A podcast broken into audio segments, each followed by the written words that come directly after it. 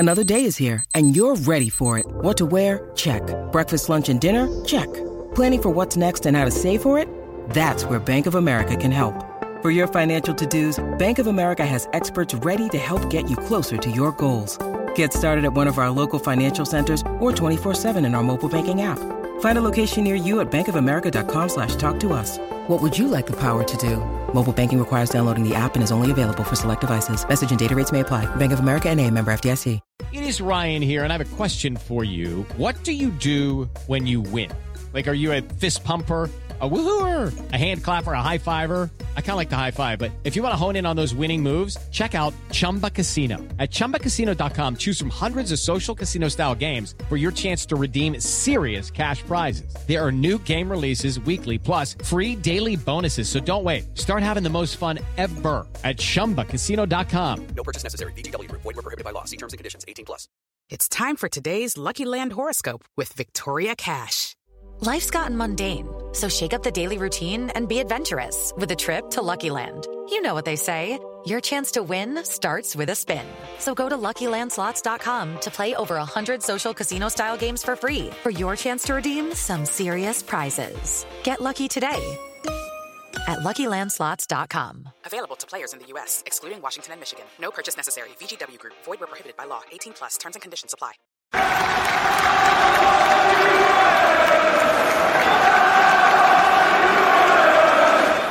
Hi everybody, Russ and my Hammers eleven. Hope you're all safe and well. If you're new to the channel, please consider subscribing, hitting the bell icon so you're made aware if we have any time to put new content on. Obviously, we've got all the charity stuff coming up. Let's talk about charity, mate. Um, charity, that was like Harry Enfield. God, where that came from? God, dear. Um, we've got obviously the live event on Thursday. Um, with uh, Jim's already laughing. We've got the live event on it's Thursday. Seamless. It's seamless. It's seamless. And um, so that's going to be good. Uh, we want to raise ten thousand pounds at Iron Sporting Food Bank. Um, we've got, uh, obviously, uh, Isle of Fights, uh, the My Hammers eleven prints produced by Steve Kurger. twenty-five percent of all of them go to Isla as well. So that's all the charity stuff done. Looking forward to that. Um, loads of great guests. Loads are coming for the next um, few weeks, uh, including today's guest, another one from the Stop Hammer Time uh, list of recommendations. So no pressure. It's Jim Kearns. Hey, Dean. Jim, how's things with you, man? I'm very well, thank you. Thanks for having me. And uh, given the kind of long and illustrious uh, list of people who preceded me, I hope I can somewhat live up to the uh, the names that have gone before me. It's a pleasure. Well, I mean, you know, such greats as Chesney Hawks. You yeah. know, I mean, yes. you know, yeah. So, you know, Chesney Hawks and, you know, so obviously Phil and Jim, and we've had, uh, had a few of the older the old originals. We had obviously Pete May, Pete Ward. Um, so, yeah, you're just in the, the next of a of a long line. But actually, you're probably the youngest one of that bunch, I think, in terms of the ones that Phil gave me. Yes, quite quite right. Yes, yeah, I'm several decades younger than, than all of them. Uh, yeah, that's that's that's, um, that's a good point. Well made. Exactly. And one I will be making to Phil next time I see him. Totally agree that. Totally agree that. Um, how's things with you, um, Jim, at the moment in terms of, you know, obviously, you know, this, this new world, new normal we live in at the moment? Yeah, I mean, I I was saying to you before, I, I, I'm somewhat reluctant to to talk about how much I'm enjoying lockdown, yeah, because, uh, you know, it's it isn't that way for everyone. And and actually, I mean, I you know did have the virus quite on in the in, you know, early, early on in lockdown. I spent three weeks in bed um as a result of the virus, as opposed to just sort of, you know, taking to the bed. Yeah, taking um, time yeah, off. Yeah. Which I've also been known to do. Um, so, but subsequent to then, I'm very fortunate I can work from home. I have, you know, an office at home that I'm able to, um, to kind of lock myself away and mm. um, during the day and work. So I've been very fortunate, and, um, whilst I kind of appreciate it, it hasn't been this way for everyone. Actually, for me, spending a bit more time at home and a bit less time on the central line has actually been, yeah, uh, quite, uh, quite a it's nice so feeling, to be honest. It's so true, and it's quite good in the old wallet as well, isn't it, to be honest? I'm not being funny. It's like... Uh, it, it, it is, yeah. Yeah, I mean, we, we used to do, our company, we had to take a sort of deferral to make sure everyone, you know, enough money in the kitty and stuff, and um, I was probably spending that on the train, really. Right, yeah. And so, you know, it's like, well, I didn't really see much difference. Um, and also, you don't have to spend, you know, your you know, three pounds meal deal at Sainsbury's. Oh, I'm so, you know, how, how the mighty live. Um, but, uh, yeah, you know what I mean? Yeah. So it's it makes a big difference. It really does. Well, I it think really bet- bet- between that and then, you know, in the first period of lockdown, obviously there was no football, so there was none of the additional stress or agony of yeah. watching us uh, play, which also meant that the first few weeks um, was like a summer holiday. You know, there was, you know, the weekends would come. You wouldn't have to worry about no. uh, skip, skipping match of the day um, or finding an excuse not to watch it. Um, so it was quite pleasurable. And actually, I think, you know, the, the reason that this show is so interesting and um, has been so successful is that I think looking back is always, uh, you know, in recent times has been a lot more fun than than what we're yeah. actually experiencing. So I think that kind of nostalgic element um, is actually quite enjoyable. Exactly. I totally agree. And, and I mean, that's why we started the channel, because I was the same as you. A little bit bored. I was sort of a little bit twiddling my thumbs a bit. And um, yeah, you had the first sort of few weeks of lockdown and uh, you sort of get through your Netflix box sets and things like that. And but then, you know, they just started to get more and more romantic comedy-y. Do you know what I mean? The selections, the wife were like more reality T V, a lot of Australian ones. You know, they're watching one now, Australia's Married at First Sight. It's like, I don't know. Um. So, yeah, I, it just means uh, at least I'm for an hour. Exactly. Yeah, yeah, whatever, Jimmy, on series. I know it's on series link. Um. But, but it just gives me an hour away. It gives me an hour away where they can watch their crap, and I come back and I'm trying to educate them. Try, you know, I got them into Homeland um, the other week, which I, right. you know, because... You know, they watch, what did she watch the other day? Designated Survivor. Have you seen that one on Netflix? Oh, I've seen it pop up on Netflix. Ke- Kiefer Sutherland, yeah. yeah. I didn't think, yeah, but she smashed that in three days. And um, and then uh, and I said, well, do, do Homeland, because it's like seven series or eight series, and you can, that'll last at least a week. But um, yeah, we'll see what happens with that one. But you're right, not having the stress of West Ham for one hundred days, not having to look at a, a, a league table or read a transfer rumour. It was nice. It was nice. You know, you could just watch all the footballers on Instagram kicking a football outside their apartment, you know, in, in Canary Wharf. And it was lovely. And then they came back and it was business as usual. You know, like, you know, Wolves came in and it's like, oh, yeah, okay. Well, I, I think there, there was definitely a period of, of being like Schrodinger's football fan where they couldn't be bad and they couldn't be good. And they yeah. were both relegated and staying up at the same time. And so that was all, you know, there was, there was something to be said for um, the kind of in perpetuity um, of every single week, just remaining constantly where we were in the table yeah. uh, with nothing else happening. I mean, there was there was a kind of an element of escapism of, well, well, eventually, you know, it might come back, but we can probably just pretend that it's never going to happen and West Ham yeah, will exactly. therefore remain where they are. Um, but, you know, to be fair, actually, I, I, I agree with you on the Wolves game. That was um, fairly disappointing. And the Spurs yeah. game that followed it was... It was possibly more disappointing, um, but actually, all, all things considered, I thought that, you know, Moyes did a pretty good job. Yeah, um, he's, he's done it twice. You know, yeah, he's, yeah, he's, yeah. he's been been picked up twice to do the same job, and he's done it. So, yeah, and I've still got. A, I don't know why. I mean, I always have blind optimism every every off season, um, and I, I lost it a little bit about one minute past nine. On Thursday last week, whenever it was, when the fixtures list came out. But now yeah. I'm back on it again, because I was talking to someone about the Slaven Bilic season where we started with, you know, we had uh, Arsenal, Liverpool, Man City, all in the first few games, and we did all right. And I'm confident. I'm, I, I think there. I'm there. I'm there at least until about half time at the Newcastle game, and, and then I'll be like, "Oh fucking hell!" Well, I, I can tell you now that no West Ham fan has ever turned to me for optimism. Uh, so I'm, I'm not. I'm afraid going to be able to, you know, to pump more air into to match. But yes. God, God bless you for your optimism, because if it wasn't for people like you, it would be full of people like me, and we'd all be we with our heads in our hands. It's just yin and yang. It's yin and yang, isn't it, Jim? It's like, you know, you have one hand giveth, the other taketh away. But um, yeah, I mean, if if it wasn't, you know, if you didn't have people half glass full, then the half, you know, then there would be no um, full glass at all, you know. So, but I know what you mean. It's um, yeah, we've. I mean, we, we've we've been a bit hardened. And a lot of people are just, you know, another season. But I wouldn't mind a boring season this year. Do you know what I mean? Like a Kerbishley season or something like that. Just get eleventh or twelfth and be safe by about January, February time. I'll be all right. I'll be all right, they, I think, this year. They seem like halcyon days to me um, now. Uh, they seem like relatively glorious periods. Yeah. In, uh, We'd in have D V Ds history. From, really, based on our success yes. since we've been, yeah. you know. Three, three successive draws, releasing a D V D. Yeah, yeah, yeah. I, I one hundred percent would agree with that. Yeah, I mean, I, you know, I, I think the fixtures are difficult, um, but I, I I have faith in Moyes, and I and I, I think I'm yeah, in, in the minority in that sense. But um, you know, I think him having a pre-season, albeit one that's a bit curtailed, and we mm. appear not to have any money at all, so you know, he might have to kind of do more with what he has. Um, but I don't know. I, I, I think he's experienced, and I, and I I just feel like what the club actually needs is a bit of boring stability, which I think is what you're yeah. what you're talking about, and you know, a three or four year period of um, not being in a relegation battle would actually be um, sensational. so, yeah. Um, yeah. you know, I, I'm I'm with you. twelfth would be I would be delight delighted. Yeah, well, especially because you know, I mean, we've got the pre-seasons. I think they kick off tomorrow. We've got. You know, by the time this comes out, the first two games would have happened because they're both at the same time, aren't they? That's right. So yeah. they're splitting the team. You know, there's social distancing and all that, but it's like, you know, having having two teams in different counties um, is quite impressive. But uh, yeah, and and then they come up quite, you know, quite fast. And obviously we've got um, then we've got Brentford, haven't we, at home? Uh, then we've got obviously Betway. Got to the final of the Betway Cup again. Again, um, God, yeah, no, no one picks up on that. No one picks up no. on that. You know, every year we don't always win. Obviously, we've got Bournemouth, so probably yeah. lose that one. Um, and then Newcastle, yeah. So it's like it's going to come really, really quickly. You know, it hasn't seemed sort of four or five weeks.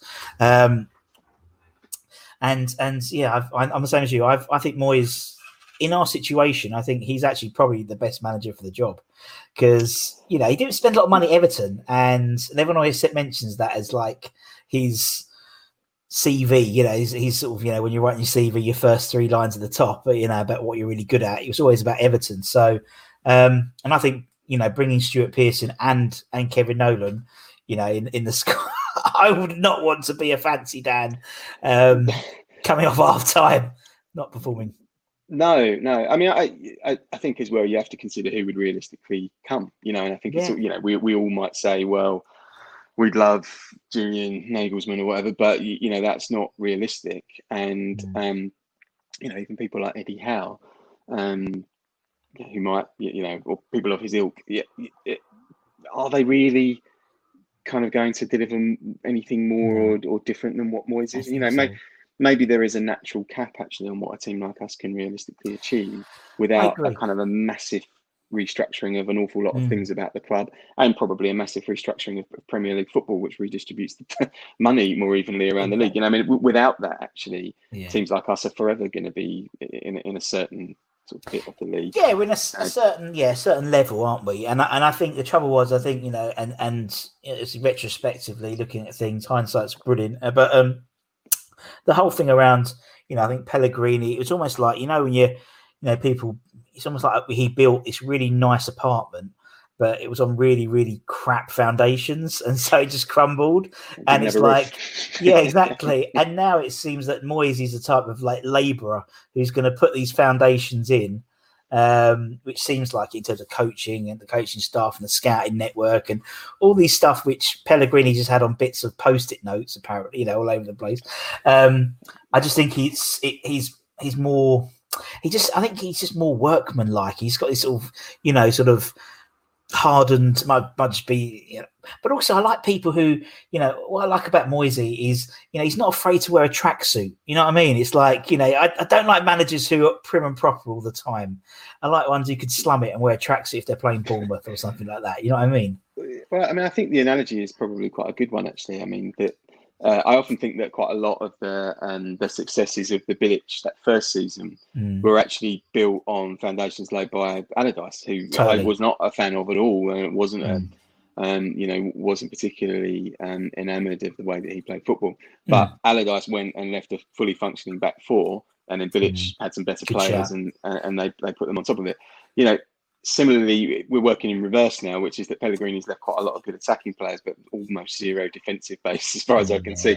So I think Moyes is trying to lay some foundations, and frankly, it's not glamorous and it isn't sexy, and fans don't pay their season tickets to um uh because it, it, they don't pay their money for season tickets in response to the notion that the fullbacks might position themselves a bit better going forward. But unfortunately, you know, if you want to finish twelfth in the Premier League, your fullbacks do probably need to know where so to go, true. you know, occasionally. So. I, yeah, I'm I'm all for a bit of unsexy um, scrapping. For, yeah, for a, I just think we should be a bit nastier. Do you know what I mean? We've always been a bit of a, particularly Pellegrini was a bit of a soft touch, I thought. You know, and it seems like particularly, with, I mean, even like, you know, classic is, is the corners. You know, now we're nasty in corners. You know, Antonio, and, and I was I was talking to somebody else the other day about it, about the effects of Kevin Nolan, because Kevin Nolan basically was that man in front of the goalkeeper, wasn't he? Yeah, and he just stood right there with his elbow, and he, oh, I didn't, oh, oh, sorry, you know. But Antonio's, he's given that role to Antonio because he's like stocky.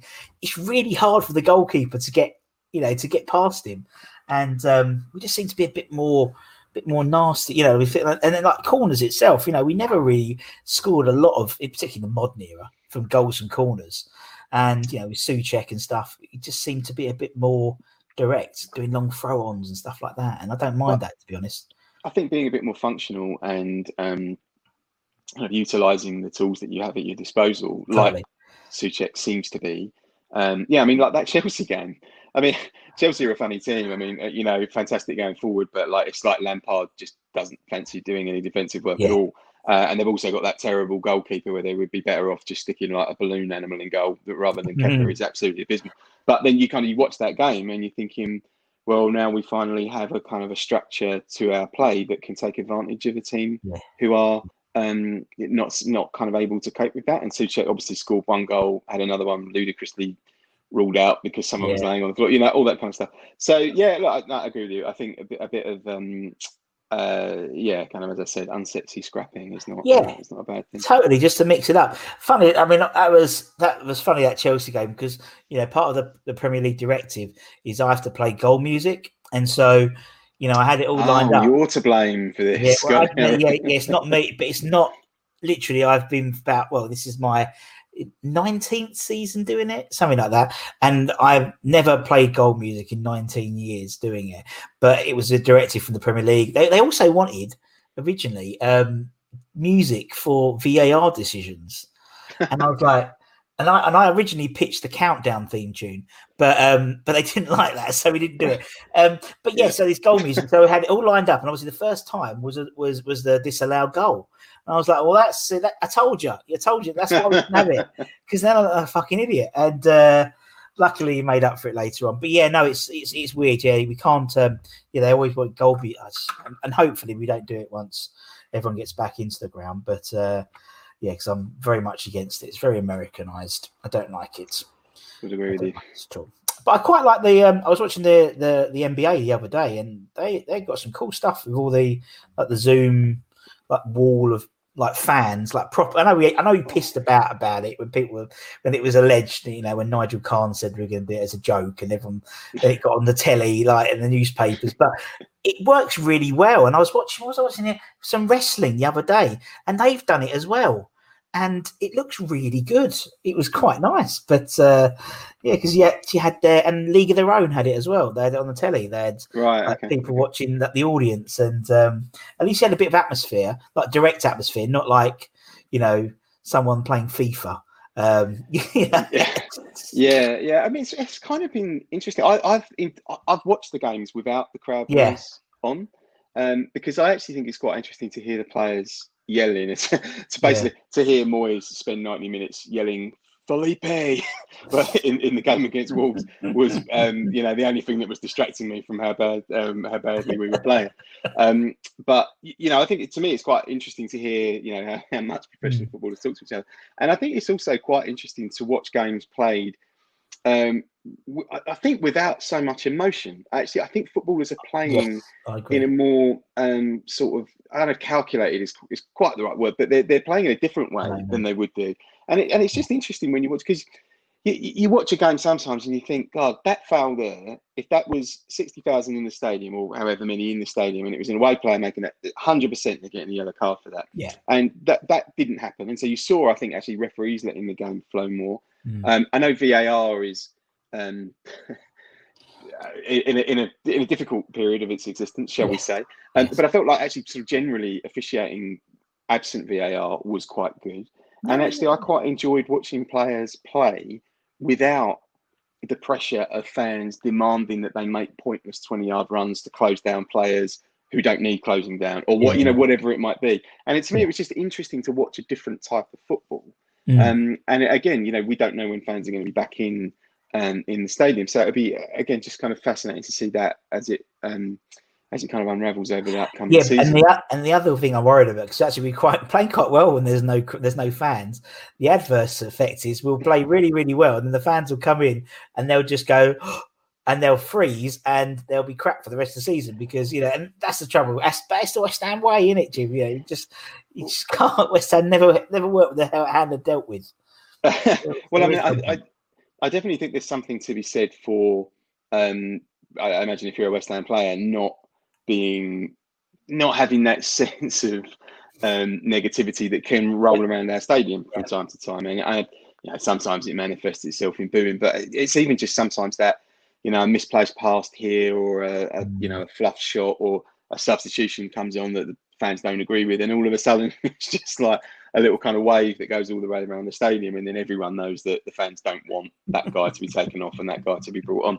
So all of that was kind of absent in in that yeah. end, end of season. And actually, I thought I just thought it was interesting to I don't I, I couldn't say whether it made us play better or worse, and frankly, I think. That's probably more down to just what Moyes was doing in terms of how he structured them. But yeah. um, just interesting to see how it was different.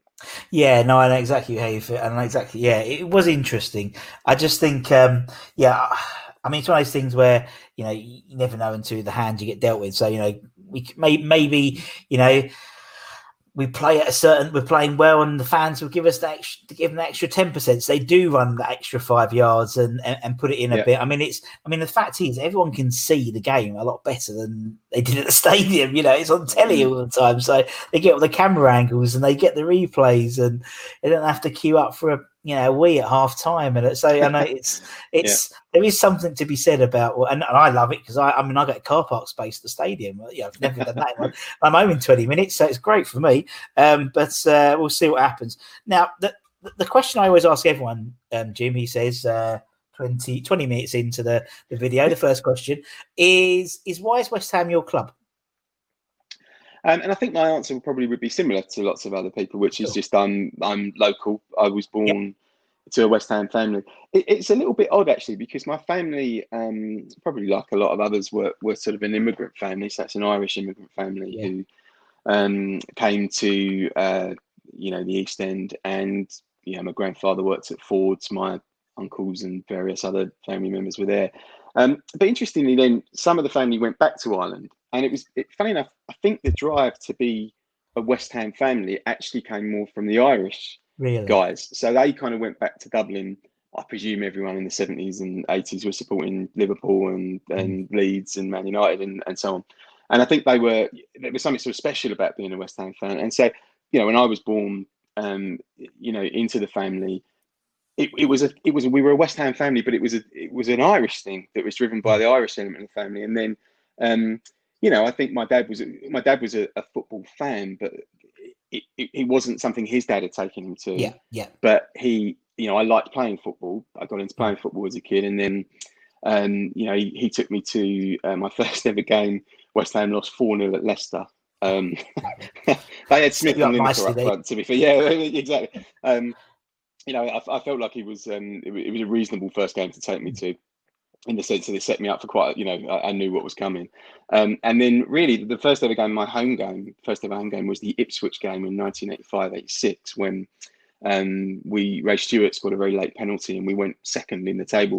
We, it was during that massive backlog of fixtures at the mm. end of the season. And, mm. and, you know, so I suppose at that point as a sort of six or seven year old, I thought, wow, you know, not only are they my team, but they're brilliant. You know, this is great. I'm setting this myself up for a life of um, uh, a life of fun. And then, um, you know, they, they, well, you know the story. We we aren't brilliant, um, but I think once you're hooked, you know, once you go, and you know, my myself and my cousin, we still go together. We have our season yeah. tickets together. Um, you know, and, and I think it is a family thing. You know, I take my daughters, he takes his sons. You know, our dads took us. And, and hopefully it will pass on down through the generations. It's not, you know, you're, you're not a West Ham fan for the success. No. Um, you're a West Ham fan for, for something else. Um, but, uh, you know, it, it just always, it just felt like the right club, you know, and, mm. and they, they played team, whether they did or not, were always renowned for playing good football. um, you know, they, they produced good young players. Yeah. They were, and it was kind of electric, you know, going to Upton Park, mm. particularly in midweek, uh, for midweek games. I started going yeah. in the early nineties. And I think that experience, that football going experience was unparalleled, really, um, for, for a young kid. It, just, it was just amazing. And that was just to watch us play, you know, Bournemouth at home on a Wednesday night. you know, it wasn't, yeah, exactly. Yeah, um, yeah. It, it wasn't particularly glamorous football. So, yeah, I guess sort of family is, is the real answer. Yeah, but it's yeah, but it's interesting. I mean, everyone has that. Yeah, everyone has a sort of a, yeah. The, the the genre of origin stories can be like three or four different, but it, it's the it's the it's the subplots, as you said. Yeah, it was a family, but then the whole Irish connection, and they sort of embellish, like put the layer on top in terms of how you were sort of you're going to be a West Ham fan, and obviously once you're in, you said you're in, and then it's too late for any any any daughters yeah. or sons. Um, sorry, so slow, but yeah. That is that. That is right. I mean, my, my I remember my sister very briefly experimented with being a Spurs fan, uh, primarily to wind me up. Yeah. Um, but you know, she's uh, she's a huge West Ham fan as well. And and yeah, I mean, it, it is. Yeah, I mean, even now my kids are like, "Why do we have to be West Ham fans?" It's like, yeah, you know, I'm afraid you are. There's no. It's just you just are.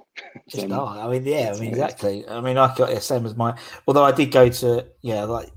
We always go, it's funny, every time we were in Lakeside or whatever, my daughter's like, because she knows it'll make me happy. She always like, should we go to the West Ham shop, Daddy? I was like, yeah, let's go and have a look at the West Ham shop. And, you know, and then obviously it was twenty percent off the weekend. So she got, she was like, oh, there's a new kit. I'll have that. Yep, twenty percent off. Yep, good girl.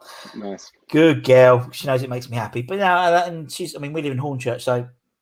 We're relatively close. We were close, obviously. No, they moved to Dagenham and Redbridge now, the women's game. So she's she used, used to go Rush Green quite a lot, and she yeah. uh, she really enjoyed it. She really didn't really give a shit about West Ham, about football. And then I don't know whether it's people at school and kids. Oh, my daddy works at West Ham, well, you know. And then and then she started getting into it a little bit more. So maybe maybe this season I might take it to a, well, I might get my wife to take it. But yeah, I mean, it's it's interesting. I'm a season ticket holder for the women's team. I, I live in Hornchurch too, actually, so I'm not very ah. far away from the ground. And um, my daughters are much more willing to come to watch the women's yeah. team than they are watch the men's team. And I think there's something in that just generally about the ease of driving five minutes up the road. Um, but and I, you I get think car park space. You and get you car get... park space. That is very true.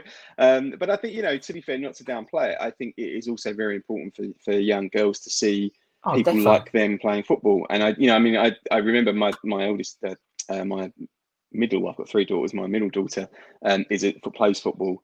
Um, and, you know, I remember watching the, the very first West Ham game I took her to, Rosie Kmita was playing. Um, and she was just yeah. like, I've never seen anyone play football who has hair like me. And of course, as a bloke, you know, this is not something that ever crosses your mind, but actually yeah. it's really, really important for young girls. And then with them getting to the F A Cup final, you know, hopefully, I mean, there's, I, you know, I coach my daughter's team, so I'm a little bit familiar with the girls' game in Essex. There are hundreds of really talented girls yeah. out there, uh, you know, fantastic players, and hopefully, Um, in a few years' time, West Ham should be a really, really strong women's team as well. Yeah, no, it's it's great. I mean, yeah, it was like she. I mean, my daughter came. We took her, her, her friends. She's got twins friends, and yeah, it was like, and also it cost me like six quid for us to get in. I think that because it was like a family ticket. It was like, you know, I could have got in myself, and it was a tenner or something like that. Or as a family, it cost us a fiver. Then we had to buy another kid for a pound. It was brilliant. Great fun. I loved it. Because I never get a chance to watch football like properly.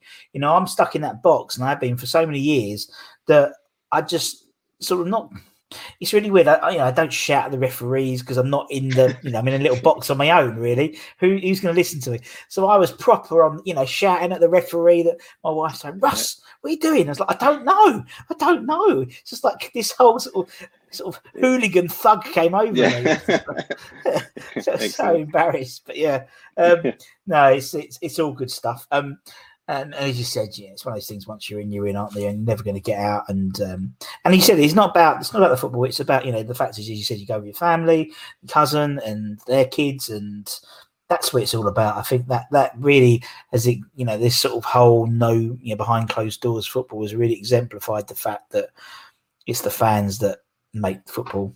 They just do. Yeah. It just, it just, it just do. And it, and it's, yeah, you could have, you know, when I go and watch, you know, obviously I'm one of the three hundred there, it's weird.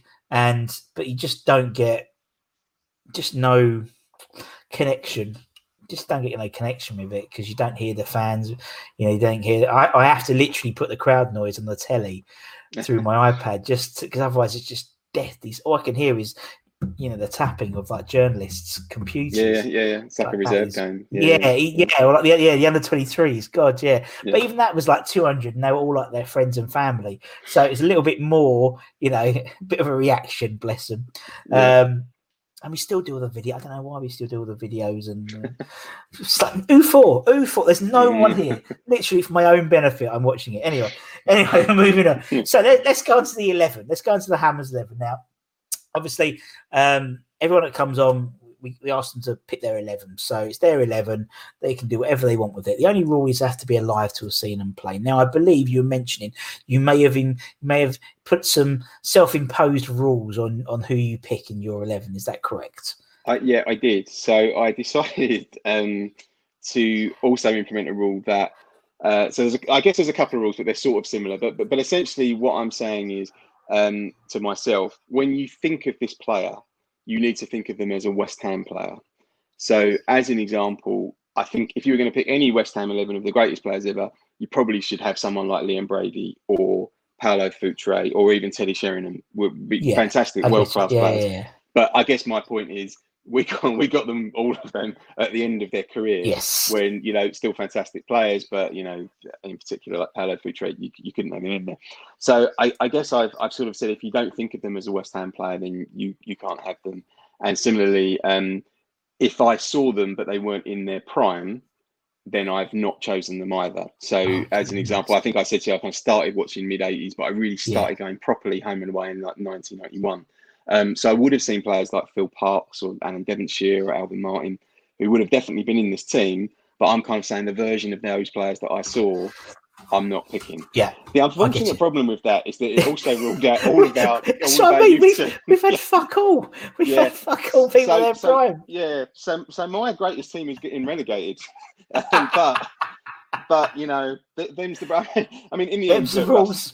But yeah, in the end, quite a lot of good attacking players, no defenders. That feels to me like quite a good microcosm of, of supporting West Ham. So I feel like yes. actually a lot of fans will empathise with this team, even though they would never have picked it. So You're right, because we literally always, bar probably hopefully eleven at least, um, we we always uh, bookends. We get people at the bookends of their career. Some people. Either side, you know, Joe Cole was, was either side of the bookend before he went. Yeah, but but still, it's like we never really yeah. have. There's, there's, there's probably only a handful, maybe eleven occasions where we've had someone who have actually been in their prime. So I'm looking forward to this. All yeah. right, we'll start off in goal. Okay, so in goal, I've chosen Ludek Miklosko. Yes. Um, first goalkeeper I ever saw, um, you know, play for West Ham, really, really consistently. And actually... Mm.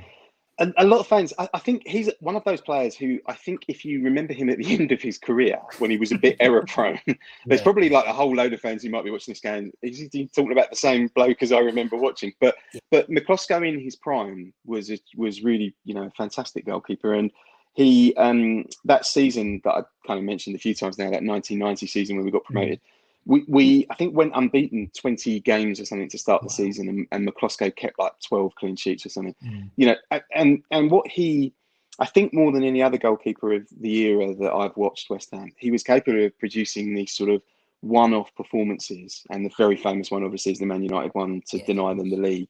Um, but he did that quite a lot of times where he just was absolutely incredible, and it was just sort of, you know, you shall not pass. And, you know, he would keep the score down to three one or something, you know. But like, yeah, yeah, yeah. He, he, he was he was a fantastic keeper in his prime. And, I, I mean, I do think Fabianski is is a tremendous goalkeeper, and I did give him some thought. But Miklosko, to me, was a sort of defining goalkeeper of my time watching West Ham. Yeah, no, I agree there. I mean, and you're right, but Fabianski's like thirty-five, thirty-six now, isn't he? So... And I wouldn't say he's in prime. His prime was, was probably that first couple of seasons at Swansea. It was he was definitely his prime. Um, yes, yeah. yeah, and yeah, you're right. Actually, I mean, does he does he even fit my criteria? Possibly not. But um, uh, but yeah, my, as you said, there may only be eleven people who fit my criteria. So we should see. But Ludo in goal. Ludo in goal. You you go through the team because I know you've got it all written down, Jim. So you go I through do, it as you want to. Well, this is so the coach in me has also tried to sort of actually figure out a way to get this thing to play. We should, we should see. So anyway, right back would be Lucas Neil.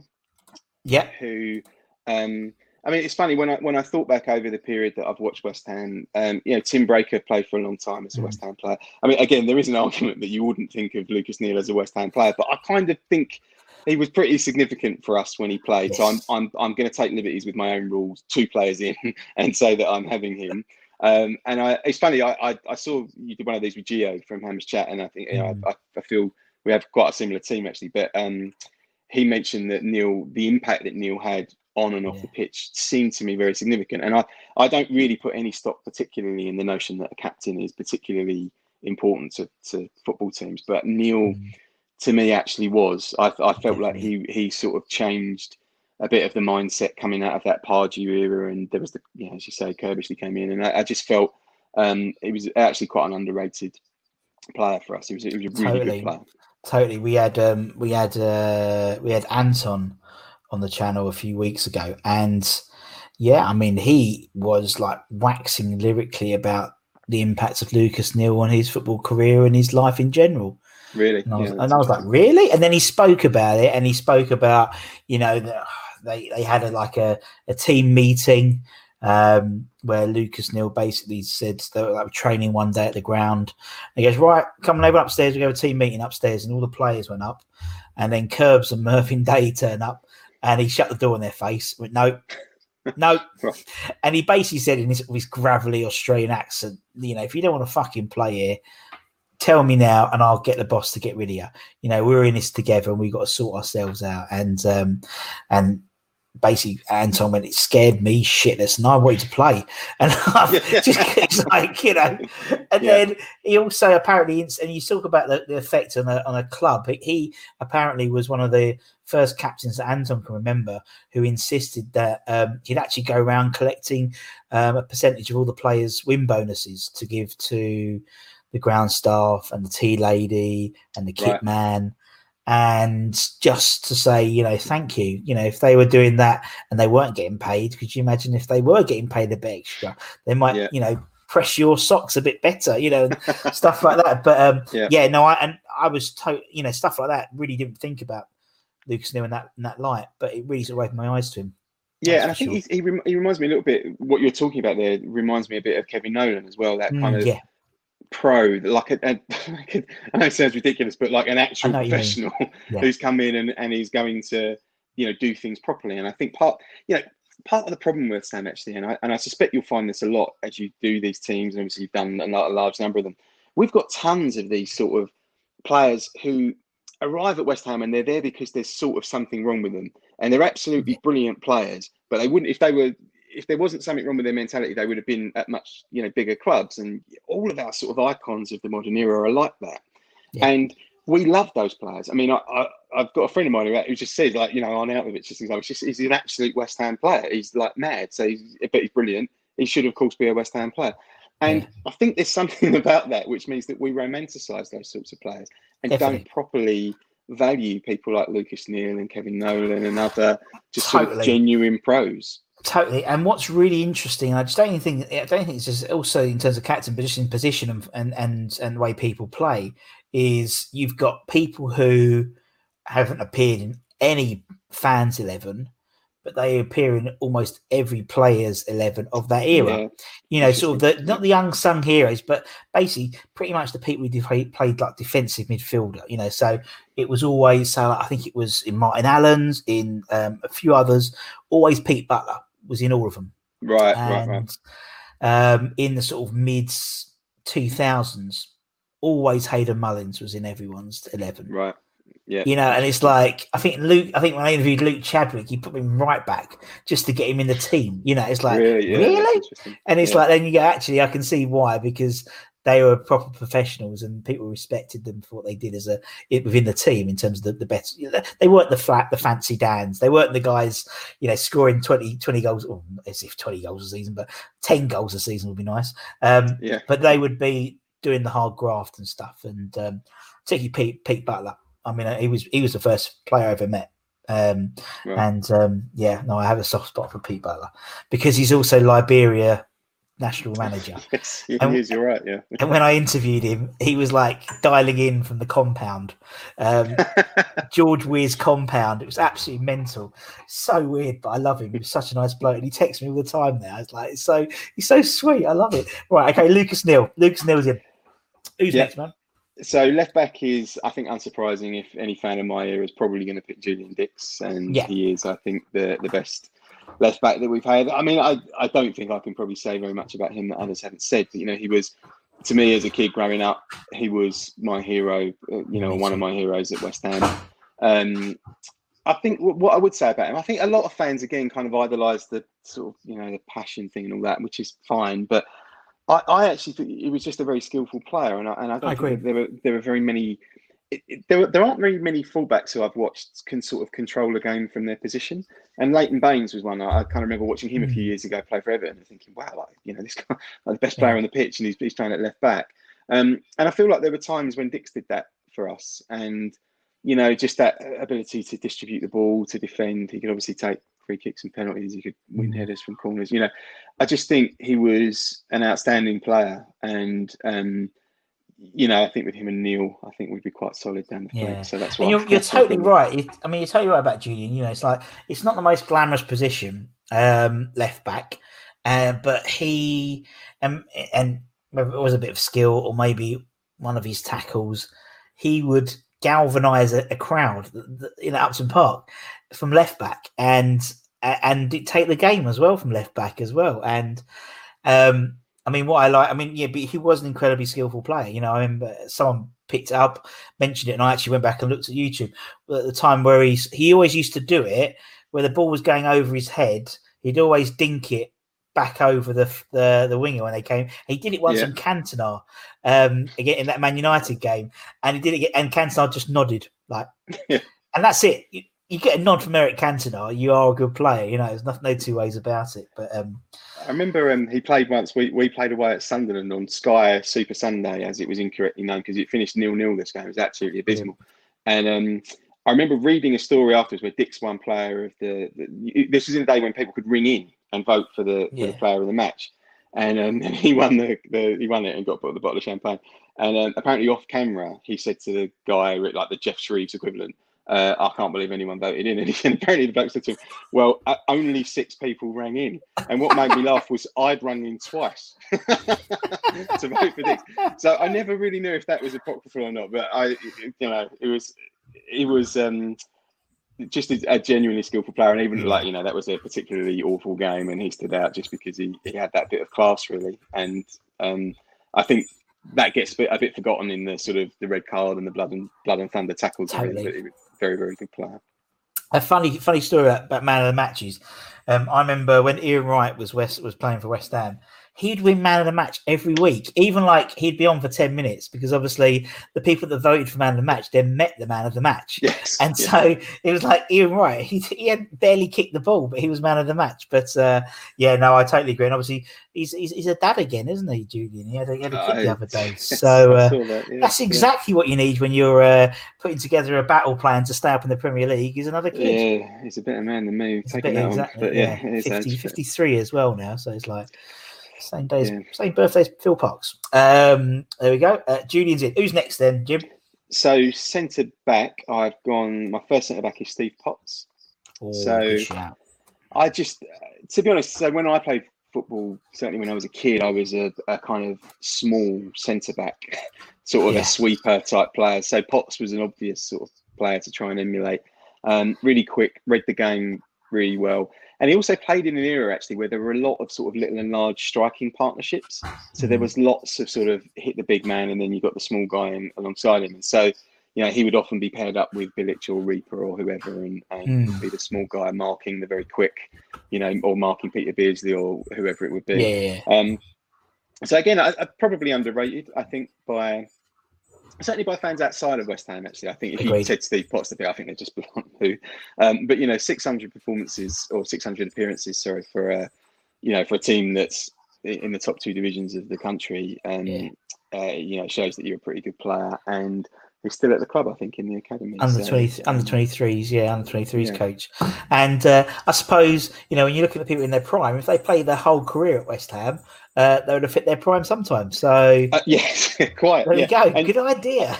Yes, thank you. Yeah, and and so what you're going to find now is I've got about four names written down for his partner because I, the, the obvious choice is Rio Ferdinand, but I, you know, yeah. I, I ruled ruled him out. Um, yeah. I also I had Tony Gale down, but I kind of ruled him out as well because he wasn't really in his prime uh, when I started watching. Nah. So actually, in the end, I had a really hard choice between two players who played in the same team. Um, I thought Danny Gabbidon was was an outstanding player, but he was injured quite a bit with us. He probably only had one yeah, good season. Yeah, yeah. So I've actually gone with Anton Ferdinand um, as as Potts' partner. I, I just think, again, he he was a very classy player, Ferdinand. He was. And it took a little while to sort of get to the level of ability that, you know, he he in the end demonstrated. And certainly his first couple of seasons, he was a bit hit and miss. But towards the end of that period, just before we got promoted, I thought he was a bit of a Rolls-Royce defender in the champ- in the championship, as was, you know, just a cut above. And then yeah. when we went up, you know, particularly in that first season, I thought he was outstanding. And I always felt it was a bit of a shame, really, that his career kind of tailed off. I mean, if you end up playing for Sunderland, you've essentially given up playing professional football. So, you know, yeah. it, it it was very disappointing, I think, on a personal level for him that he ended up where he did, because I felt like he actually had a bit more to give than that. Mm, but yeah. I think it, it always seemed to me like maybe some of that off-the-pitch stuff around the end of the Pardew era, you know, affected him. And so I yeah. don't think he ever quite delivered on his potential, but when he was good, I thought he was a very good player. Yeah, I mean, him and Elliot Ward together as a partnership were really, you know, great in the championship, weren't they? And yeah. and you know, not it was a great defender. You know, he scored, he scored that goal against Fulham, weren't it? And he was yeah. um, he was Premier League Man of the Month, like in the first yeah. season, um, which was and, the and, only. Go on. Good. Yeah, sorry. I, what I was going to say, I mean, he played. I mean, if you think we had Gabbidon and we had Collins, it was Ferdinand was the guy who played, and right. it was the other two, one other, um, who who rotated around him. And you know, Gabbidon played a bit more, I think, than Collins. But you, you know, I think Ferdinand was, you know, he was quick, he could play, and mm. um, probably suffered a bit in comparison to his brother. But he was a good player yeah. if you assessed he him was. as a as a player on his own. So, yeah, totally. And I think him it. and his him and his brother were the first brother pairing to ever win the Premier League Player of the Month. He was telling, it was all his stats. He was saying, he was reading off. Yeah, I think, right, only, right. I think there was only something like there's only been like fourteen player man of the match like months who were defenders or something like that, and um, it's just crazy at the time. But uh, yeah, no, and obviously you know he was part of that you know relatively successful you know F A Cup final team yeah. as well, and uh, obviously got promoted with us, and he loves the club, just yeah. still loves the club, and I, and I love players who who leave and they still love West Ham, you know. And it's quite nice, isn't it? When you it's lovely, that, yeah. it's lovely when you feel that you know, when you, when you hear what they say. And also, he spoke about what again something I didn't realise, I didn't really think about was the pressure on players when it comes to the playoff finals. So obviously, I, he was like, because I know you know I've I've been, I you know when I went with my, my brother, I, you know people know me since I was twelve, and they're still there, the tea ladies, and, and I'm thinking, yeah. shit, if we don't win this game, they're out in their ear, yeah, and. Yeah. He's like, I can imagine a lot of people don't give a shit, but you know, for people like him, it was really refreshing for him to say that. Yeah, and, and obviously I think that's quite nice because I, I hear a yeah. lot of fans. I don't know. You hear a lot of fans say, "Oh, we need to go down. We need to go down so we can reset. It would be the best thing ever, and we would come out on all this." And I always think to myself, well, you know, but there's a human cost to that, which is exactly as you say. Yeah. You know, people lose their jobs. You know, the the the, the company as is. You know, suddenly yeah. start. You know, the profits nosedive by like eighty percent. You know, there's like a real cost to that, and I, and I, you know, I think it's it's quite nice that you're saying um, that he would be an example of someone who was a bit more human oh, about it. Yeah, yeah, and and he and he and he was really open about the pressures of of having you know his brother as his brother. Yeah. You know, like, yeah. and I I didn't I, and I didn't talk about that because I thought I wasn't going to talk about that. Um, but he brought it up and he was like, yeah, it was yeah. really hard. I struggled. I, did, I really struggled, and then. And then, like I think it was Joe Cole, like they all started putting their arm around him when he started getting to the you know training sessions at the first team, and then he felt a little bit like he he wasn't standing on Rio's coattails all the time because that must have been really hard. Yeah, yeah. Same true. position, same position as well, you know. And um, yeah. but anyway, Anton Anton's yeah. in. Anton's in. So I've got, I don't know if you have any restrictions on formation. Nope. I'm playing, okay, all right. So I'm playing four two three one. So I've got two holding nice. midfield or two deep in midfield. So the first one is Scott Parker, who um, I know a lot of fans have a bit of a funny relationship with Parker because of, I think that's primarily because he ended up at Spurs. But I, yeah. you know, if, if we took that position with every single one of our players who left and, and went it, to a, a rival, we don't, we wouldn't like anyone. So yeah, I, yeah I, you know, an outstanding player during his time here, and I think I think he meets my criteria. I think if you ask Definitely. most non-West Ham fans about, you know, who did he play for, I think they'd say, well, I remember him at West Ham. You know, he won the Player of the Year in a, t- in a team that went down. Um, you know, a, a, a really like a high-class player, and probably another one of those examples of a player who was probably a bit more professional than the environment that he ended up playing in. Yeah. Um, but you know, really just liked him as a player. Um, felt. I, I, what the biggest shame I think of, of his West Ham career was probably Thomas Hitzlsperger getting injured when we signed him that year that we went down, because Hitzlsperger was a really high class player, um, and he yeah, unfortunately got injured and we got relegated, so we lost him. But having him for a few years alongside Parker would have would have made a big difference. Mm. Um, but just generally, you know, again another very good player. I agree, and, it, and it, I I'm I'm very similar to you. It winds me up. Um, when when play when you know something, something like Parker, you know, in the modern era, you know, he, as you said, hammer the year three years in a row on Football Writers' Player of the Season. The season went down. That's never happened. And he was he carried West Ham for three years on his back. He would crawl off that pitch, and because he went and played for a club because he didn't want to leave London. His dad supported Spurs, so he wanted to go. He dad, I think his dad had passed. Yeah, yeah. It's just that. in. But then people forget about other things. They forget about, you know, Martin Peters, and they forget about Bobby Moore wanted to go to Tottenham. You know, that's that's all like, what? You know, it's all being yeah. shoved aside. You know, it's, uh, it's and now that now they all want him to come managers because he's had a successful time at yeah, football. exactly, you know, I, exactly. Yeah, yeah. You know, fo- football fans are not terribly rational to be yeah. to be honest. So, um, you know, I you know I'd like to think that he still retains a fondness for the club, but mm. no, I've no idea. But uh, oh, no. an, an an excellent player. Yeah, definitely. Right, Parks in. Who's, who else have we got in that so, defensive? Alongside him, I mean, ultimately, you've got Carrick, Frank Lampard, you know, mm. either of those two could have gone in. The best central midfielder I've ever seen play for us is actually Alex Song, but he doesn't meet my criteria either, so I've robbed myself of him. So uh, the other player that I'm going to play alongside him is Manuel Lanzini, um, who I've always felt is better deeper. Anyway, I know lots of fans probably yeah. think of him as a number ten, but to me, the kind of... Um, Uh, identikit Lanzini performance was the Spurs game in the, well, the League Cup, can't remember, Carabao, mm. whatever it was, when we were two nil down at half-time at Wembley. And the second half, Lanzini just came alive and we came back to win it three two, which I'm sure most West Ham fans will remember. Um, and just, you know, his ability to get on the ball, his ability to do things, his ability to to retain possession in difficult circumstances. It's mm. just a, a, a fantastic player, Lanzini, and it's such a shame that he's got this injury, because I'm not completely sure he's he's going to come back from that, because it, it looks a bad one. Uh, well, it, it was a bad one, definitely. Uh, but it looks like it's it's you know he's struggling to come back from it, and he obviously just got himself into the Argentina team to play alongside Messi and all the rest of them at the World Cup. So, you know, again, I think there's sort of an outside validation of how good a player he, he is or was, because Argentina were going to give him that role when they've got a million you know outstanding central midfielders, but.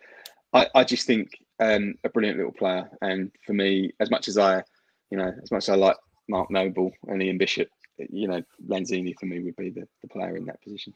Yeah, no, I agree. I agree. I think it's just, yeah, it's, it's a shame. I think obviously he, he he was in his prime, I think, when we signed him, and then because of injuries, he'll never be that level again. You know what I mean? It's, it is a shame, because there is a player in there. You know, I remember. Um, when Mister Mister Payet was in the team, and, and Lanzini, and I remember one of the video guys, they were recording free kicks, and Lanzini was, his free kick accuracy was like thirty percent better than Payet's, you know, and it was right. just, yeah, yeah, never, yeah. but he never get a chance to kick it, because it was always Payet's ball, and uh, yeah. and you could still think there was a player in there, and yeah. He's got a lovely apartment, though, you know, over the um, Canary yes. Wharf. Yeah, you know, he's he's he's an Instagram, you know, kick ball outside of his dog. Um, yeah. And yeah, I'd love to. I'd love to. I think you know. I think it's it's a shame how it's worked, how it's happened, you know, recently. But um, you would think the way the team is set up now, a fit again Lanzini would be brilliant in would that be, three in midfield with Soucek. Would be the best signing we could make. You know, would be getting Lanzini back fit again. I mean, if they can do that, you know, if, if that kind of what what we saw at the end of last season was just a bit of rust. And actually, Lanzini can, you know, get back to the level he was at. Um, I feel a lot more comf- confident about our chances in the upcoming season. Um, so we'll have to see. But uh, to me, uh, yeah, just a, a great player. Sure. All right, Lanzini's in. Who's next, so, then, Jim? So wide right, Trevor Sinclair, um, one of my favourite all-time players. Um, pace, skill, great finisher. Um, selfless team player, uh, you know, played either side, played as a wing back um, at various times. You know, I, you know, one, I think one of the most gratifying things that I think I've seen as a fan was Sinclair getting into the World Cup squad in two thousand two. Agreed. You know, for a guy who played like eight times for England or something, to to have managed to have got five of them in a World Cup, you know, culminating in a in a quarter final against Brazil. Um, you know, but that was that was so, and you know. You can't get too invested in footballers, but I kind of felt like almost a personal connection. I wanted him to do well. I really, I really wanted to. I was kind of proud of him in a way that I, I hadn't ever really felt about a West Ham or a player before, or a West Ham player before, because um, I just felt whenever I watched him play for West Ham that he, you know, he was a proper professional and he would mm. do everything that you wanted or everything yeah. that you thought you would do if you ever got the chance to play for West Ham. So he, he ran as much as he could. He tracked back. He put in the yards. You know, he scored brilliant goals. Um, and I just, you know, I, I, I write a blog called, called The H List, and I, I wrote a, a, an article about Trevor Sinclair, um, a kind of retrospective piece about him, because he he was actually one of the players that moved us from being that sort of bottom of the table or bottom core yeah. of the table team kind of at the mid mid to late nineties to being that team that finished fifth in ninety-eight ninety-nine, that, that that crazy batshit crazy team that mm. finished uh fifth with a negative goal difference, you know, yeah. lose six nil away from home, beat absolutely everybody at home. You know, Sinclair was a prime part of that team, and um I just uh I always really liked him. I think he's probably my you can tell I think he's probably my favorite player in this team yeah. um that I've chosen, and and you know, even now, I, I, I kind of th- I think back very fondly on, on Trevor Sinclair's West Ham career. Totally, totally same, Jim. I'm t- I'm still a fanboy, um, and he and, and, and he still talks really highly of the club and interacts with people on Twitter and, and stuff like that. And he's just a nice guy. He's he's a nice guy, and I think clearly enjoyed his time at West Ham. And um, yeah. And it was, you know, an absolute masterstroke by Harry to get him in, you know, and, uh, you know, for what was it, like Breaker and Roland and a couple of million or something like that? Mental. Yeah, absolutely fleeced them, yeah. And, it's yeah. Just, but, you know, if you're going to do, like, the top ten greatest signings in West Ham's history, you've oh. probably got Devon, Devonshire for five grand, and then, you know, Sinclair's got to be in there somewhere. Isn't that, you know, definitely. An, an incredible signing. And as you say, actually, he messaged me on Twitter after I wrote that article about him, and, and you know, like a twelve-year-old boy, I was just, you know, it's telling, true, isn't it? It's not telling like, my wife. You know, yeah, no, it's true. Wife. It's not like, um, it's weird, like, in this modern era, particularly now more than ever, you don't really get autographs and and selfies and things like that. It's all about a follow or a retweet or a like. So, you know, it's like, you know, like uh, yeah, Trevor, I mean, you know, we'll put Trevor on the, he'll, he'll always retweet on my, when when he appears in them. Oh, He's nice, never, okay. He hasn't bloody, he hasn't bloody been on them yet. I keep, he keeps, he, then, then he likes my tweets when I say, when you're coming on, you know, it's like, are you yeah. just, do you have a bot? Is this a bot here? And it says Trevor Sinclair, he automatically likes, but um, yeah, same as Ian Bishop. Bish will retweet anything you say. Anything yeah. that's good about him, he'll retweet it, and I love it. And Macca and all that lot. He sent me a couple of messages as well, because I, I wrote three of those articles. There was one about yeah. Sinclair, one about Bishop, and one about Jack Collison, and they all they all messaged yeah, me. Like, you know, all good boys. Like a twelve-year-old, you know, the twelve-year-old in me again was just like, yeah. you know, ringing up my dad, telling him, you know, I've just Ian Bishop just wrote me a message, you know, and, and we were we were both thrilled because he was my dad's favourite player. So oh, yeah, yeah, Sinclair, Sinclair. Uh, I probably, even though I don't think he was ever captain for West Ham, I probably met him captain in this team. Just yeah, sounds good. All right, he's on the wide right. Who's next then, Jim? Uh, so wide left, I've gone with Dimitri Payet. I, yeah, no, again, I, I know a, a lot of fans probably, I think actually a lot of fans probably are past their feelings about Payet now, yeah. I think, and just look back on it with a sense of um, wonder, really, that we had a player this good um, in, in our club, um, oh, you know, yeah. and, and it was only sort of fifty games or sixty games or whatever it was, but but what a, what a fifty games, you know, yeah. he had. And, um, you know, I remember um, I took my daughters actually to an away game at Blackburn in the Cup. We won five. Oh, that game, wow. Um, I took them up there. We had West Ham had like seven thousand fans there. They were, they were quite young, in retrospect, probably too young to go, but nonetheless. Uh, and they were kind of stood up, standing on the seats next to me, and the crowd were going bonkers. And Payet scored two brilliant goals. One was a free kick and one was a, a dribble.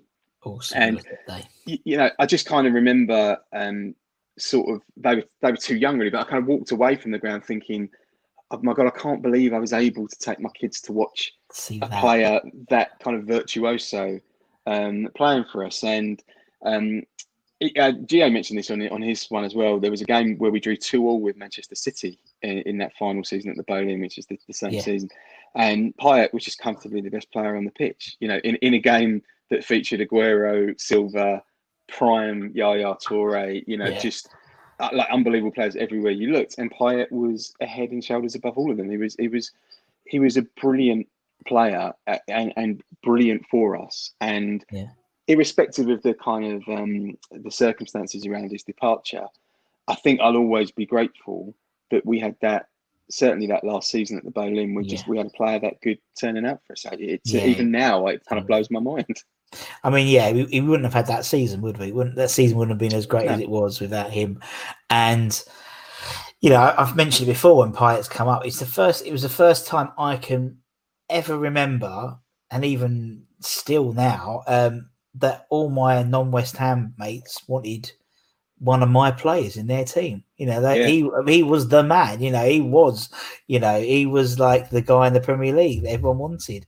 And um, you know, Tottenham fans, or Arsenal fans, all the players they've had, and they wanted. They were like pissed and shitting themselves when we played them because of Dimitri Payet. And I don't ever remember that happening. Yeah, you might have it occasionally. You know, Antonio's in a bit of form at the moment, so yeah. But it was every game, and he just did it from day one.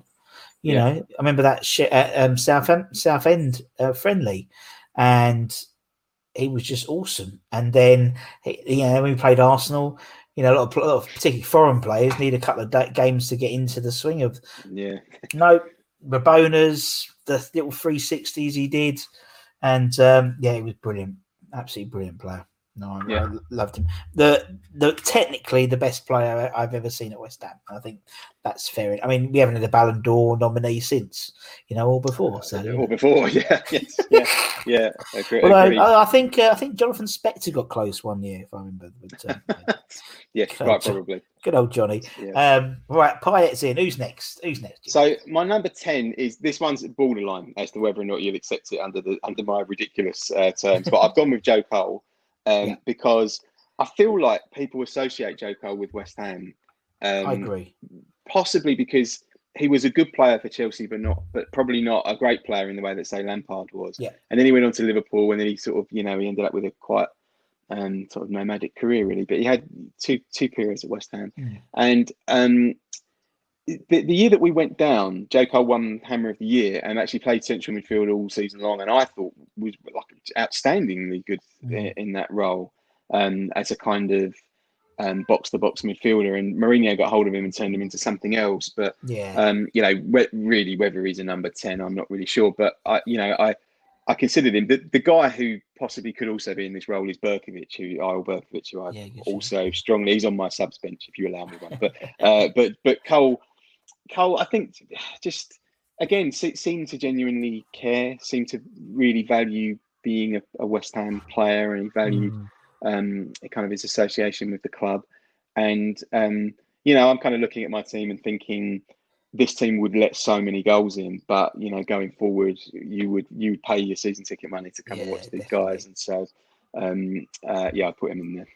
Yeah, no, I totally agree. And, and yeah, I mean, he's, you know, his family is still West Ham, massive West Ham fans. He's, you know, he still speaks very highly of the club every time he's on commentary or analysis work. Um, and he came back, you know, and, and, and I think he had unfinished business at West Ham. And you're right, he went to Chelsea and they sort of ruined this beautiful football player who, if he was given a free role, when well, the free role sort of disappeared in that sort of era, um, he would have been one of the greats. I really think so. I really think he had all the bits, but unfortunately he was put into a box which didn't fit him. You know, it was, if he was like, if he was like in around sort of, you know, everyone talks about him, you know, in Gaza's era, but if he was around sort of, you know, that era where he could, where Gaza was allowed to just go and play, you know, at Tottenham, he could just, it wasn't a position, it was, it was the proverbial free roll. That's how I saw Joe Cole. I just think, yeah. You know what I mean? Well, it, it, he's an interesting player because um, there's also, if you look now, there's a lot of kids coming through English academies and through the English system who are highly technical players who are incredibly skillful dribblers. And someone like Jadon Sancho would be yeah. like a, um, a good example of that. Foden, another one. Um, and a lot of that actually, is the, there's been a change to the way that the F A have coached in the last sort of few years. And I, I kind of know this just because I've gone through a couple of the of courses and stuff. Yeah, yeah, yeah. But there's tons of stuff about, you know, you stay on the ball, you stay on the ball, you you learn to, to retain possession in difficult positions and you play out from there. And actually, so Joe Cole was slightly ahead of his time. Mm. And I think if Cole came through now, I don't think he'd be viewed with the suspicion that he was at the time. And he, he sort of, he arrived to Redknapp, who was, of course, a, a, a very offensive attacking coach mm. who paid very minimal attention to defensive work. So, of course, Cole actually probably, he was a great coach for for, yeah. for, um, for Joe Cole, but then ended up with Mourinho, who, who would, you know, Mourinho would take Messi and have him track back, you know, I mean, like yeah, he, would, he would have defensive responsibilities. So, you know, M- Mourinho is, you could argue, was a great coach for Cole. I don't really know because he gave him structure and he gave him discipline that he didn't have Maybe. before. But I feel like if Cole kind of emerged into this era now, into in particularly this sort of international era where you have an England team that's full of young technical players, mm. um, you know, like I said, Sancho, Hudson, Odoi, all these various players around um, who are really skillful and, and kind of quite progressive. I feel like Cole now would be would be sort of held up on a pedestal in a way he wasn't when he arrived, because I think people yeah. viewed him a bit with suspicion, like, oh, he's going to be great, but he's going to try one too many lollipops and he'll give the ball yeah. away, and then we'll and then we'll you know we'll lose. Um, so it's possibly a man out of his time. I don't know, but but from my perspective, maybe it's a romantic pick. But I always um, I always sort of had a soft spot for Joe. Yeah, no, I think everyone has a soft spot for Joe, don't they?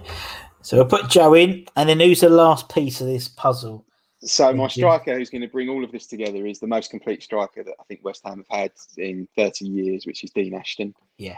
Um, just uh, it's such a shame that he got injured, um, and in, in such a ludicrously West Ham way, where he, he gets called up for England, gets gets his ankle broken by the smallest man in the Western world playing professional football, and Sean Wright Phillips, and never recovers from it. You know, just uh, just such a shame, um, because he, I thought Ashton had everything. I thought he could. I agree.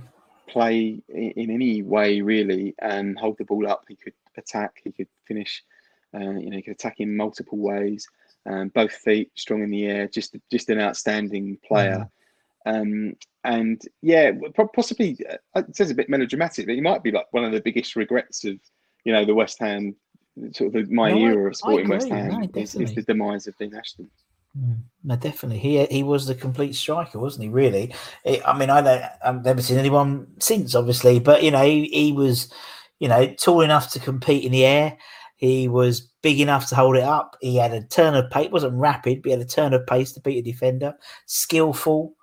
Um, you know, some of his goals were, were fantastic, and some of the way, he, obviously, I remember obviously the bicycle kick, and obviously when he turned at the uh, Middlesbrough, you know, the semi-final, and he yeah, turned yeah. those, you know, he was a brilliant player, and you know, he would have been, well, he well, he may have been West Ham, the West Ham team for many years. He may have buggered off to Man United to partner Rooney, but he would have done that for England. And yeah, yeah, and I, I think he was. Yeah, there's that old phrase about being a, a, a great goal scorer and a scorer of great goals. And I think yeah. Ashton fits that description. Because uh, if you ever see any of Rob Banks's sort of clips that he posts up, or, yeah. or Vinny Ryan, who posts a lot of stuff on Twitter, you know, you sort of watch some of Ashton's goals. And of course, you know, through the mists of time, as we'll get a bit older, you forget some of them. And you just kind of watch the the, the skillfulness of his finishing, mm. but also the variety of his finishes as well. Yeah. You know, he could score from a lot of different places on the pitch. And I think it, it's a real shame because they bought Craig Bellamy, um, who is yeah. another player I, I rated very highly. And I think they only played together in one game, which was that yeah. game we won at Reading three nil. And then Ashton got injured. And, and, you know, I think those two together as a partnership, um, albeit I've I've got him up front on his own, but that's fine. I've got I've got attacking is. players to help him. Uh, you know, it, it, that that partnership could have been really strong yeah. because at the time, Kerbisly was building quite a strong um, foundation behind him. So yeah, a, a great shame about what happened to Ashton, but yeah, um, you know, still still a, a, a very very good player when he was here. Yeah, he was. And who's on your bench? I know you mentioned that we don't usually do the subs, but you can rattle through the subs. All right, I'll quickly rattle through. So I've got, I've got, I've got Fabianski, but he contravenes my ranks. So I'm going to go Rob Green, yeah, uh, Cresswell, Declan Rice, Ian Bishop, Eyal Berkovic, Craig Bellamy, who also contravenes my rules really, and then Arnautovic, who I sort of have a, even though it was a bit bonkers, I quite, I quite liked Arnautovic. I thought he, he was really yeah. a pretty good player. He was a good player. Um, Jim, man, it's been it's been great. It's been fun. Uh, the time is an hour and ten minutes almost. Fucking hell, Jesus! When people start talking West Ham, they they just like it goes from further, isn't it? I love it. I love it, man. Thank you so well, much thank, for your time. Not at all. Thank you for having me. It's been an absolute Absolutely. pleasure. That's been lovely. Thank you, and obviously thanks everyone for watching um, or listening because we're on Spotify and Apple Watch. What, uh, podcasts and things like that, wherever you're on, wherever, wherever, wherever platform, make sure you subscribe so you don't miss anything else and hit any notifications um, to make sure you're made aware of any time we put new content on. Um, and obviously, for those of you, you know, around uh, Thursday night, make sure you're tuned into the live stream. Be good fun. Um, and from me and Jim, take care, everyone. Stay safe. Come on, you Irons, and we'll see you again very, very soon. Take care, everyone. See you soon. Bye-bye. Bye. Sports Social Podcast Network.